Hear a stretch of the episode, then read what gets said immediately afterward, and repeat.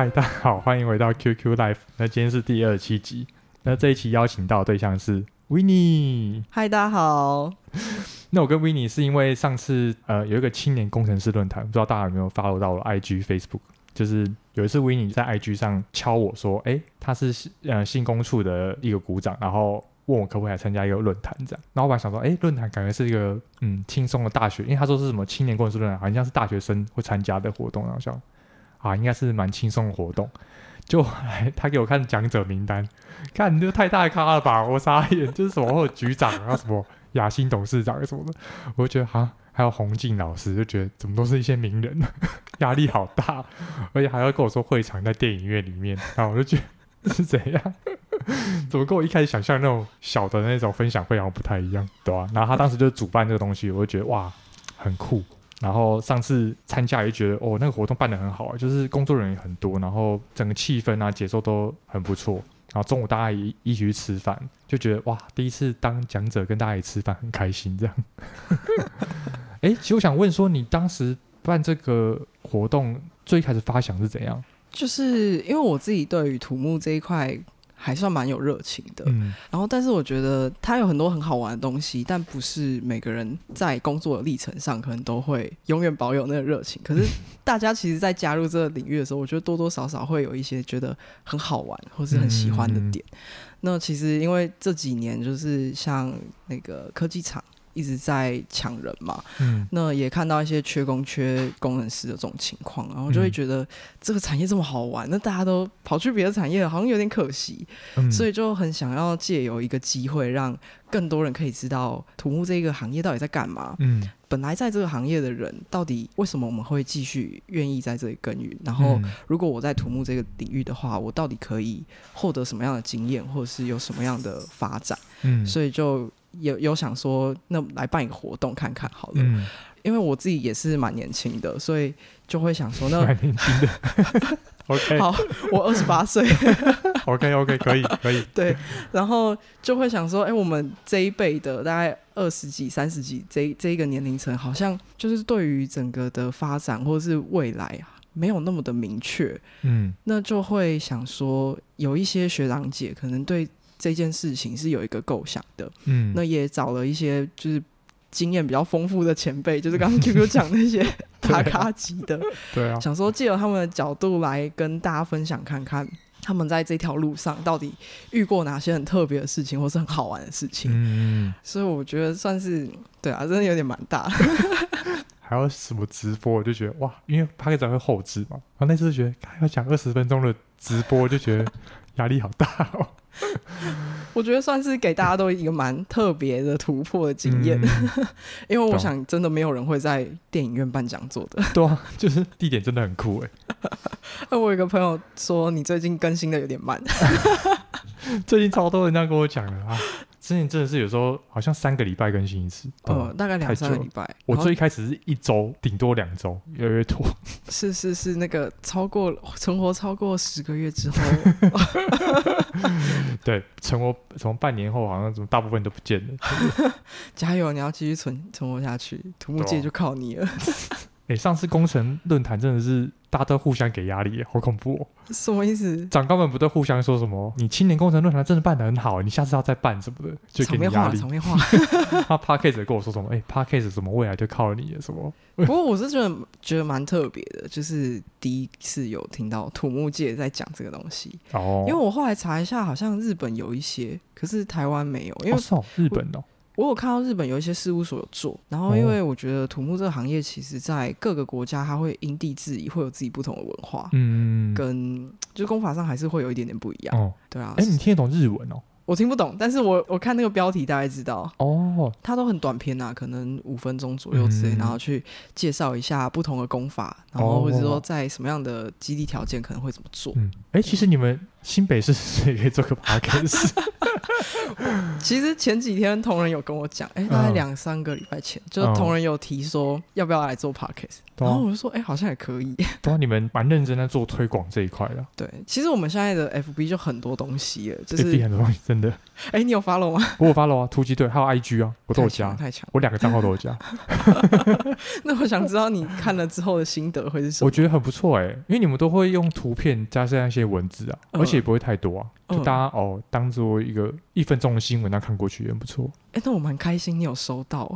对啊，很不错啊。就是其实我一直觉得这个的 TA 还蛮专注在一些，就是可能已经在这个领域的。嗯。不然，如果是以对土木没有兴趣，或者是不是在这个行业，他看可能会觉得这什么东西。所以其实我们都尽量写的比较简单。对、哦、啊。然后就是像你刚刚讲的，当做每天小知识看一下这样。轻松就可以了，因为你在当公务员嘛，你好像是我们这个节目是不是第一个公务员？我想想之前好像有一个水利署的学姐哦，是是水利对对对对对，哇，你比我更清楚，代表我还是有听一下 啊。但你是土木地的公务员，我想说先介绍一下，说你平常工作大概会做什么？像我们这边的话，我是在土木科，嗯，那主要就是做工程的设计。就新工处的土木科，对哦，嗯、啊，那我先讲一下新工处好。新工处我们顾名思义就是新建工程，嗯，所以是像道路、桥梁，还有一些公有建筑物，我们会代办就是新北市其他单位的一些公有建筑。嗯，那新建工程就是去开疆辟土的，嗯，所以基本上就是这条路没有，我们就把它开出来。对，那我们科是土木科，就是主要是在做工程设计。嗯，那还有一些采购发包，因为其实公务公务员来讲的话，呃，大多数的设计监造都是委外的，所以我们会办这个部分的采购发包，嗯，还有工程设计完之后的工程采购，嗯，整个来讲的话，大概就是对于设计的流程要有一些概念，然后对土木的设计法规要有一定的了解，嗯，那当然还有采购的程序的部分，这样子。哎、哦，你们科会分说？采购的一群人，然后设计的一群人，建造一群人，这样吗？哦，倒没有诶、欸，我们我们科是分土木类的跟建筑类的两大股，两、哦、大股。对，我所以你管其中一个股？哎，对。哈，这么 这么猛哦！但我们我们股大概也只有六个人啊，六个也蛮多的。新工的人力也还算蛮吃紧的，欢迎大家来新工。因为我本来以为股长是个可能管一两个人的那种职位。我们一个科大概有二十到三十个，哦，所以也是底下可能差不多六到十个左右。哇，嗯，这你要从设计发包什么都要弄，对啊，其实很复杂欸，很多东西要弄哎。所以我其实之前曾经对我的工作有个想法，比较像是呃，我们是一个大平台。就是你要对于各个专业都有所了解，因为像现在的工程设计涉及到的一些法规层面还蛮多的。嗯，不管是都市的都市计划，还是说像现在越来越重视一些透保水，嗯，那河川工地，还有基本的那个道路桥梁的设计规范，市区道路的设计规范，这就不用提了。就是所以它所涉及到的层面是非常广的。那我们这边其实呃在设计的过程中。甲方就比较像是去把所有的单位跟所有的界面找来，嗯、然后去做一些讨论。所以我们在这个角色上面，就也要知道，例如说交通的人在想什么，水利的人在想什么，嗯、关于树木保护的人他在想什么。嗯，所以用这样的角度去看待的时候，我们要做的工作跟呃会学到的东西真的是蛮多的。对啊，很多层面。那我们在施工的话，我们有公务科。建筑科跟企划科，哦，对，这三个科都是做到时候的施工履约，就是工程执行的时候，还有监造的部分。嗯，嗯，可我想说，你们才土木科才六个人的话，但新北市那么大，哎，你们怎么可能 hold 得住啊？这就是新工处厉害的地方了。因为新都啊，新建工人怎么可能起起码应该随便数都一二十个吧？现在我们新工处的案子来讲的话，其实蛮多是比较大型的专案。哦，对，可能像一个案子就动辄十几、二十亿、四十亿。对，那呃，新工处这边的特色就是说，你会从一个案子的出生到它最后完工，嗯，基本上你都有机会去参与到。那像我们在走设计的这这个部分的话，也是从它的基本设计，然后到细部设计。工程发包这个期间，大概至少一个案子都会走一年，嗯，所以这个过程中你可以去学到非常非常多的东西，嗯，对。哎，像你说你们最近做的主要就是做淡淡淡北道路、淡北道路、淡北道路跟府中府中双城计划，主要就是这两个嘛。哦，但是你是负责淡北道路那一块？对对对，因为府中双城目前是已经基本上是已经完工了，哦，已经完工了。哦。但我们今天都没有要聊这两个。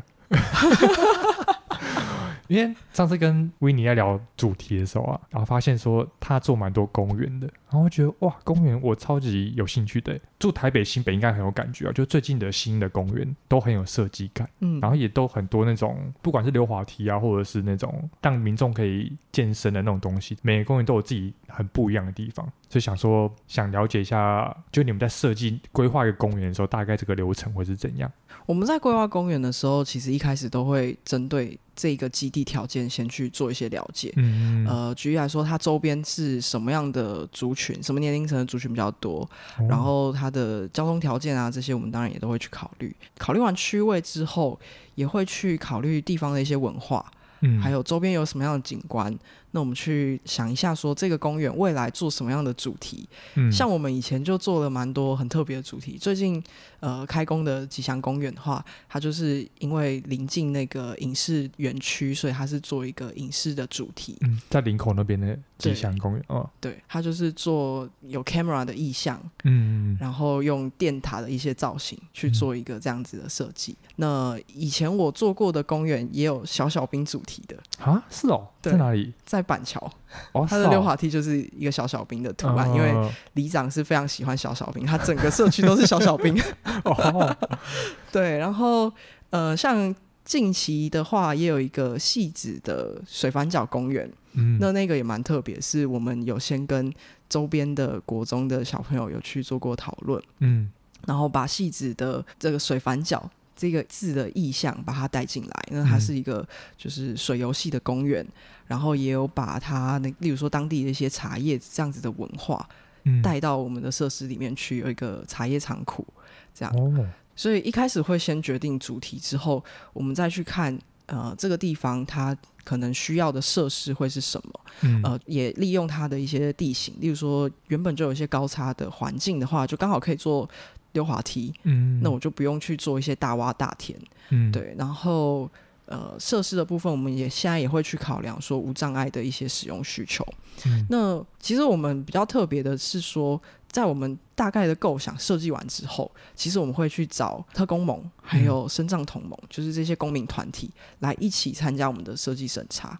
那也让就是民众的一些想法，还有就是小朋友的一些想法。或者是生长者的想法是更贴近我们的公园里面的一些设计，去符合说他们可以随时随地，然后很自自由自在在这个公园里面做使用跟休息这样。那我想问说，就是你参与了这应该有哎几座公园？七座是不是？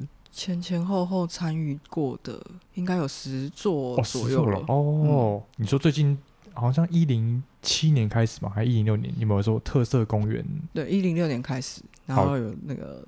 特色公园的一些推广计划，因为特色公园不知道跟以前的公园到底差别在哪里。想要你会举一个其中的一个公园，然后我们来讲一下它的细节可能在哪里？那应该就是我们最近完工那个水反角公园。水反角公园，对，细致的那个，在细致。然后我们其实也有报金子奖，一个公园要做到可以报金子奖，实在是蛮不容易的。嗯，对，那。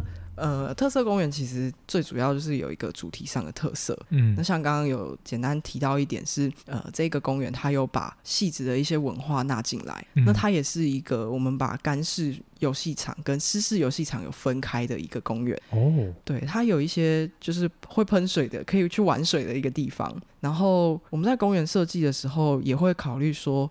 无障碍的小朋友的使用的需求，然后不同年龄层，就是小小朋友他可能可以玩比较缓的溜滑梯，嗯、那比较大一点的小朋友他就需要比较多的挑战，嗯、那那溜滑梯可能就会设计的比较高。嗯，那些溜滑梯的设计上面就会有一个凸出来的那个转位平台，哦，就是要给这些无障碍的小朋友用的，嗯，因为他们在溜下来的时候，可能就会需要有一个空间去移动他们的身体，然后再坐到轮椅上。嗯，那例如说像。这边有一个玩沙桌，就是沙坑，除了一般的小朋友可以玩之外，这个沙桌也是可以让无障碍的轮椅的小朋友，他可以去接近，然后可以跟一般的小朋友一起玩。嗯、那除此之外，玩沙桌什么意思啊？哦，就是沙坑，然后我们会设一个沙桌，沙桌一个桌子在沙坑中间。对对对对对对。哦。呃，它算是一般小朋友跟无障碍的小朋友，他都可以一起玩的地方，但是要注意一下它底下的位置，就是轮椅要可以靠近。小巧思哎。对对对，在针对无障碍这部分，其实还有一个蛮贴心的设计，就是我们会在座椅的旁边，或是说中间，我们也会设置一些空地，让轮椅的使用者他是停好之后，就是朋友是可以一起坐着。嗯，对。像现在公园也很要求透水保水的一些设施，嗯，所以我们在这这个公园里面，其实用的这个铺面是属于比较自然的松田材。像沙子啊，或是砾石啊，嗯，所以小朋友在玩的时候，其实这个我们是可以兼顾透水保水，嗯，又可以让小朋友接触到不一样的材质，而不是像以前的公园就是那种绿绿的那个缓冲垫这样子。嗯，哦，对，了解。像我觉得你刚刚说那个溜滑梯那个转折平台，我就觉得很酷诶，以前从来没有想过这种东西。嗯，而且假如你没有讲的话，第一次看到人一定会觉得这个怎么怎么做一个凹角在干嘛？是不是施工误差还是怎样？这这施工误差也太大了吧？我说应该要放那个图片给大家看一下，不然大家下次看到应该真的是不知道这是在干嘛。其实有很多巧思啊，就是我们也会去特别注意说。除了像刚刚讲到的可能身心障碍，它的一些使用也可以跟一般的小朋友一起玩之外，嗯，我们也会去在意说小朋友他去摸到的各个地方，包含说。这个溜滑梯的扶手，嗯，它溜滑梯的整个的磨石子的设施，其实我们都会做一些倒角，不要有那个尖锐的地方。哦，对，包含栏杆，我们也是会一个一个巡过之后才去开放，对，避免说有一些会割伤啊，或者是刺到这样子。一个一个，那也蛮多的。就是我们的施工团队会去真的去看过去摸过。哦，因为这是非常危险的地方，然后又很容易是大家没有注意到的。像这新竹棒球场是不是？这个不方便讨，不方便在这里讨论。所以你们就是会哦，一个一个这样摸过，确定凹凸不平都把它磨磨平。对对对对对。哦，真的，安全是很重要的。我看你给我这些照片啊，蛮多东西是。小时候公园没有看过的东西，像这个网子这种就很酷哦，攀爬网。对啊。哦，其实像现在我们在设计公园的时候，也会尽量让那个游戏设施更多元化。嗯。因为小朋友他的需求不是只有溜滑梯或者是荡秋千而已，嗯，他会可能会需要那种旋转，或是可以爬，嗯，然后会有不一样的身体动作的一些设施。哎，所以你们你要放哪些设施是你们会想吗？还是顾问公司会想？还是民众会想？原则上我们。的顾问公司其实现在也都蛮有概念的，就是我们都会知道说，哎、欸，小朋友他大概会需要什么样不同的类型，那我们会设置不一样的设施。那设设计好一个初步的配置之后，我们都还会再找就是里长啊，或者是刚刚讲公民团体这些来做讨论。嗯，公民团就是哦，妈妈团体们对，哦、要做好一个公园，搞定地方妈妈就对了。妈妈会开很严厉的意见吗？是不会啦，但是妈妈们因为对于孩子的需求是最贴近的，嗯，所以其实他们会给我们蛮多，就是很实质、很务实的一些意见。比如说你现在在开发一个新公园，然后有没有妈妈就说：“哎，你之前设计那个公园根本就不好玩。”会有这 会有这种意见吗？我们要继续往未来更好玩的公园发展。他会说什么？我小朋友觉得你那个公园好无聊，也还是会收到一些回馈啦，就是说。呃，可能我们有一阵子都一直在设计类似的一些设施，哦，那妈妈们可能就会回应给我们说啊，这个都长得差不多啊，好像都一样，嗯、有没有新的创意？哦、所以也是他们一直在 push 我们要有一些更新的想法出现 啊。他们有没有提出过，就是蛮新颖的创意？觉得哎，真的很好像很有道理这样？呃，也是有。像我们在设计的时候，多多少少会没有顾虑到可能动线，或者是刚刚讲小朋友会有不一样的需求。嗯，那像最近开始在做一些旋转啊，或是因为他们也看蛮多国外游具的，所以就会给我们很多 sample。但因为国外的一些都会有那个专利啦，所以其实我们都还是自己有把那个构想呃消化过一次，然后由我们顾问公司再去重新设计。一些更具有特色的设施出来，这样、哦。你说这些设施也都会有专利哦？对啊，对啊。哦，哇，没有想过哎，这样子不是随便设计有可能会就会？没有没有。其实国外有很多油具商，他是开模之后他就申请专利的。哦。对，然后我记得荷兰就有蛮多公司是专门来做这种，就很不小心就可能会触犯著作权的感觉。对，所以其实特色公园有一个，我觉得也算是好处啦，就是我们会用自己的一些想法，嗯，跟既有的，例如说混凝土或者是钢管啊这些材料，然后去做一些不一样的设施，嗯，那它就是独一无二的，真的就是只有在这个地方才长这个样子。哦，对，哎，那你们你们处有没有有什么巧思是你觉得可能是全世界第一个的这样？我觉得每个公园都是全世界第一个。哦，哎、欸，好会讲话，都很漂亮哎。像刚刚讲那个林口区的吉祥公园，近期开工，哎、欸，那你多讲一下那个好了，那个我觉得很酷哎。它的话，因为它是影视主题。嗯，所以我们就把拍电影的 camera，然后还有电影的那个拍摄的时候会有一个轨道，嗯、我们就把它坐在地平上面，嗯，就是游戏场的铺面，嗯，然后小朋友就是可以去玩。嗯、那还有在它的游戏塔里面，它是一个三层的游戏塔，嗯，那除了有攀爬的设施、有溜滑梯之外，那它整个的外观意象其实就是配合电波电塔的那个造型。嗯，其实它也蛮特别，是我们的那个滞洪池，就是因为现在要符合透保水的功能，所以会有一个滞洪池。嗯、那我就是利用这个游戏塔跟滞洪池之间的关系，去创造这个溜滑梯。那个溜滑梯就有大概接近五米，对啊好，非常高，高哎、欸。对，哦，所以那个下面那个凹槽是个滞洪池哦。对，但是如果平常没有水的话，它是干式的，嗯，所以你也可以进去玩历史啊，或是让小朋友去接近不一样的那个自然材质。哎、就是，所以下雨的时候，那里就是一个水坑喽。啊，对，哇，我们有多元利用，就小朋友可以在这里游泳，哎，可以这样吗？突然变游泳池，可能台风的时候吧，溜滑梯不就变成了滑水道的感觉吗？因为你刚刚有跟我说，你们那个公园旁边都会，比如说你们做一个新的设施，你都会有告示牌嘛？对，就是讲他怎么玩嘛。对，我刚找到我之前一个照片，关于台北一个单杠，然后他有个告示牌教大家说这单杠要怎么玩，给你看他介绍单杠怎么玩，我觉得吓到爆。我想这个是全台全台北可能只有三个人玩得起吗？这单杠上面写说使用方法：身体站立于油锯前，双手握杆。手心向内，两脚伸直并拢，双手用力将身体举起，维持姿势十五至二十秒，重复做二十下。二十秒，二十秒，但一下就已经大概刷掉九十趴的人了嘛，然后还要重复做二十下，这这 这大概卖给谁玩的？我觉得这就是一般很制式的制式范例啦，但是你也没有一定要照着他的那个玩法去玩，他的玩法很严格。其实像告示牌，我们现在。也也会分，像刚刚讲，如果是给小朋友的话，我们都会尽量用图示。图像去表达，哦嗯，然后尽量写的简单一点，就是一些算是安全告示。嗯，对，呃，吉祥公园我们也有一个蛮特别的，是我们做了一个户外健身区，嗯，就是配合街头健身，然后我们自己去用钢管的材质去做了一个健身组，嗯，所以你可以在这里做，不管是上肢的，像刚刚讲单杠的训练，或是 Monkey Bar，或是有一些伏地挺身的训练器材，然后最特别的是我们那一块其实也做了一个告示牌，但是就很跳。说这种制式的东西，我们写的是，如果你在这里要做一些户外健身，嗯，那你可以怎么去做一个循环式的健身？例如说上肢的，你可能就是做刚刚讲的呃伏地挺身，然后仰卧起坐。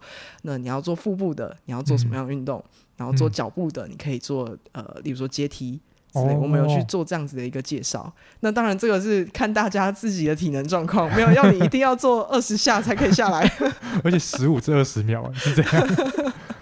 哎，其实我觉得你们公园设计的时候，是不是只要让大人也喜欢的话，小孩基本上应该会喜欢？反过来，我觉得反而是小孩先喜欢，大人才会喜欢。哦，是哦，哦，小孩玩的开心，大人就放心。对。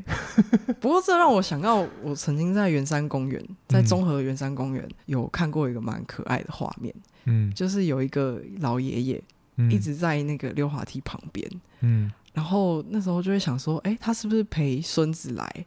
嗯。但是一直看他好像。就也没走，然后后来他就等到小朋友离开比较少了之后，他自己上去了那个溜滑梯玩溜滑梯。哦，是哦，哇！所以其实公园它不是一个只给小朋友或是只给哪一个对象的一个场域，嗯、其实是所有人都可以来玩的。嗯，然后像我自己，我曾经做那个小小兵公园，我也很喜欢那个溜滑梯。然后圆山公园的溜滑梯是应该是目前新北市最高的。它也是超过五米的一个溜滑梯，非常刺激，所以那个真的是一般的大人也可以去玩，只是平常小朋友可能有点多啦，要挑一下时间。哎、欸，所以通常公园会要新建或是改善，都是因为里长或者是议员来跟你们讲。大部分 哦，好像也是这样比较合理吧。我们也是会去盘点一些都市计划还没开发的地方。哦，对。但是有这么多地方要开发，一定是有人来关切才会先开发那一块吧？但事情那么多，是啊。你你你讲到关键的。对啊，已经是啊，谁关切好，那我就反正大家大家都蛮优先的嘛，那就。我们就先做这个，这样。其实还是有些 SOP，就像刚刚讲，我们还是会去捞一些可以适合开辟的案件，但是可能在用地取得上面，或者是说呃一些界面的协调，可能还没有办法推动。那议员这部分，或者说有建议的事项，嗯、其实我们也都是会纳在这个里面去做考量啊。议员他们会多强烈的建议啊？每个议员的角色不太一样，他会简单的建议还是？说建议，但是 就是强硬一定要做这样，都有啦。不同的议员个性不太一样。哦，哎、欸，我之前有读过一本书啊，就是叫《伟大城市的二次诞生》。我自己觉得读完就是很有收获啦。像他就是一个纽约市的一个交通局的局长，然后他写的书，然后里面就有讲到说，像他们会拆掉很多路啊，或是封路，嗯、然后或者是弄到一些。大家原本以为需要东西，但其实实验过后根本就不需要东西，这样来改善这个城市，然后他就觉得这种删减的方式才是一个城市可以提升的，算提升的方式吧。就是以人为主了，而不是以汽车或者是机车为主这样。嗯，像我当时听你们讲那个府中，我就觉得超有感的，因为我本来以为台湾离那个还很远。因为我之前跟朋友聊说啊，我想要封路来改善交通，朋友们都不能接受。但上次看你们府中把那些路封起来，然后做成人行步道啊，让有更多那种艺文的表演可以在那里面表演。哇，就觉得现在新北已经有在跟上国际脚步的感觉。谢谢你的赞美，就是真的很有感诶。因为我之前看完那本书，我就觉得哇，就土木就是应该要这样，就是不能只是哦，大家说什么我想要交通方便，我们就啊就盖个交通方便的车给他们。嗯、我们应该要有更远观的想法，跟大家说我们城市应该要怎样才是对的，这样，而不是只是附和民众。其实我觉得城市它是一个有机体，嗯，它是活的东西，它一直在。蜕变或者一直在转变成不一样的形态，它会随着时间有一些改变。呃，我们最近其实不管是公务局还是新北市政府，一直在推动的都是以人为本的这个概念嘛。嗯。那为什么以人为本是重要的？因为土木工程它是 base 在民生工程，就是民众到底他需要什么？其实说穿了，最终都是他的一个生活环境，他的生活品质。那以前是。工业革命刚开始，所以大家会觉得说，哎，需要很多的交通的运输方便啊。那其实大台北地区整个的捷运路网也好，或是一些交通路网，其实也发展的算蛮完善的了。嗯，那所以现在越来越着重的就是人行道，或者是说大众运输，我们怎么样让它的品质在更提升？所以，呃，府中双城计划那时候。呃，我们就是把整个人行道，还有刚刚讲的这个重庆路的一些路段，去把它封闭起来，然后去做改善。嗯、那把这个广场做出来之后，其实民众他就真的会体验到说，这里为什么会有有一点环境上感觉的不一样。因为整个空间是更开阔，嗯、那个品质就好了。嗯，那感觉好了，大家就会来这里来使用、嗯、来玩。那整个地区的一些发展才会越来越繁荣。嗯、这个是我觉得跟以前的一些观念，还有整个城市的发展方向有蛮大的不一样。对、啊，因为我觉得以前大家的改善都是一点一点进步，有点太慢了。可像你们直接封路，然后把那整个区重新改造，嗯、我就觉得就很棒哎。我其实，在这件事情的观点上啊，我会觉得它是一个有一个心智模型叫做 Be Do Have，嗯，就是呃，我是怎样的，然后我们就会做怎样的事情，然后最终得到什么样的结果。嗯，然后我在看待这些计划的时候，其实看到的事情是我们相信做了这件事情，就是可以提升这个人本的环境，然后让民众更好。我是一开始就先相信这件事情的信念，嗯、然后我们去做嘛，嗯、去做这些，不管是跟地方沟通啊，还是说，呃，就是在施工的时候，一定会有很多陈情的。那时候陈情真的超爆多，哇塞！然后其实一开始在谈的时候，有些店家同意，有些店家反对，所以也是冲击很多。可是最终，因为我们一直很相信这件事情，所以去跟大家沟通。到后来，大部分的民众是可以接受。嗯，那最终我们会为什么会有这样子的结果，也是因为我相信了这件事，持续去做，然后把成果做出来的时候，我就可以得到一个大家都喜欢，然后真的是让整个城市变得更好的一个工程的成果，这样子。对啊，那区我觉得搞得好像可以变得像信义区那样，因为信义区都很多会有街头艺人去表演嘛。我觉得，我觉得府中现在可能也可以这样了。其实像现在我们新北耶诞城刚开城，嗯，所以就是我们今年的那个耶诞城是有到府中这个商圈来，嗯，就可以再去体验一下。哎，可是这个那么距离那么长，会有人想要去府中那边吗？其实大概才距离一公里而已啦，你走路的话大概十几分钟。就可以走到了，对。所以你们是有安排一个套装型的，就是哦，可能白天先去府中，晚上再去耶诞城这样吗？没有，现在的耶诞城是直接到府中商圈了，也是算是说，因为我们这一个工程改善完之后，那有一个新的广场出来，所以说它有那个广场的空间，它就把耶诞城的一些布景配置啊，就是拉到府中商圈来。那我们当时在推行这个计划的时候，确实有。也有一点想说，把一个没落的一个商圈，让它重新反转，重新注入一些新的生命。嗯，对，就像你刚刚讲到信义区这样子，我们当时有想过一个类似这样的愿景，但是我们毕竟还是新北市嘛，跟台北市还是不一样的，所以 你们同等级的？没有，我们是专注的做我们卓越的新北市，不跟台北市比较。这 slogan 好厉害啊！就真的是蛮喜欢，这真的是我很喜欢一个工作。嗯、对啊，我听你们内容，我觉得很好哎，就跟我原本想象的公务员做的事情不太一样。嗯，因为我本来以为就是上级交办说啊，我们要盖个新道路，好，那我们就发包啊，弄新道路。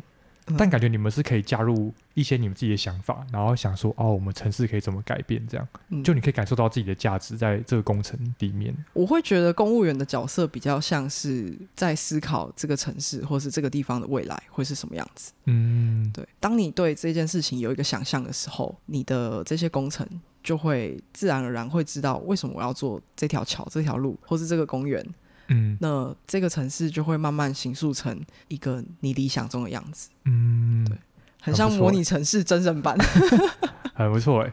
好，那我们今天就感谢 Winnie，那我们就跟听众说拜，拜拜。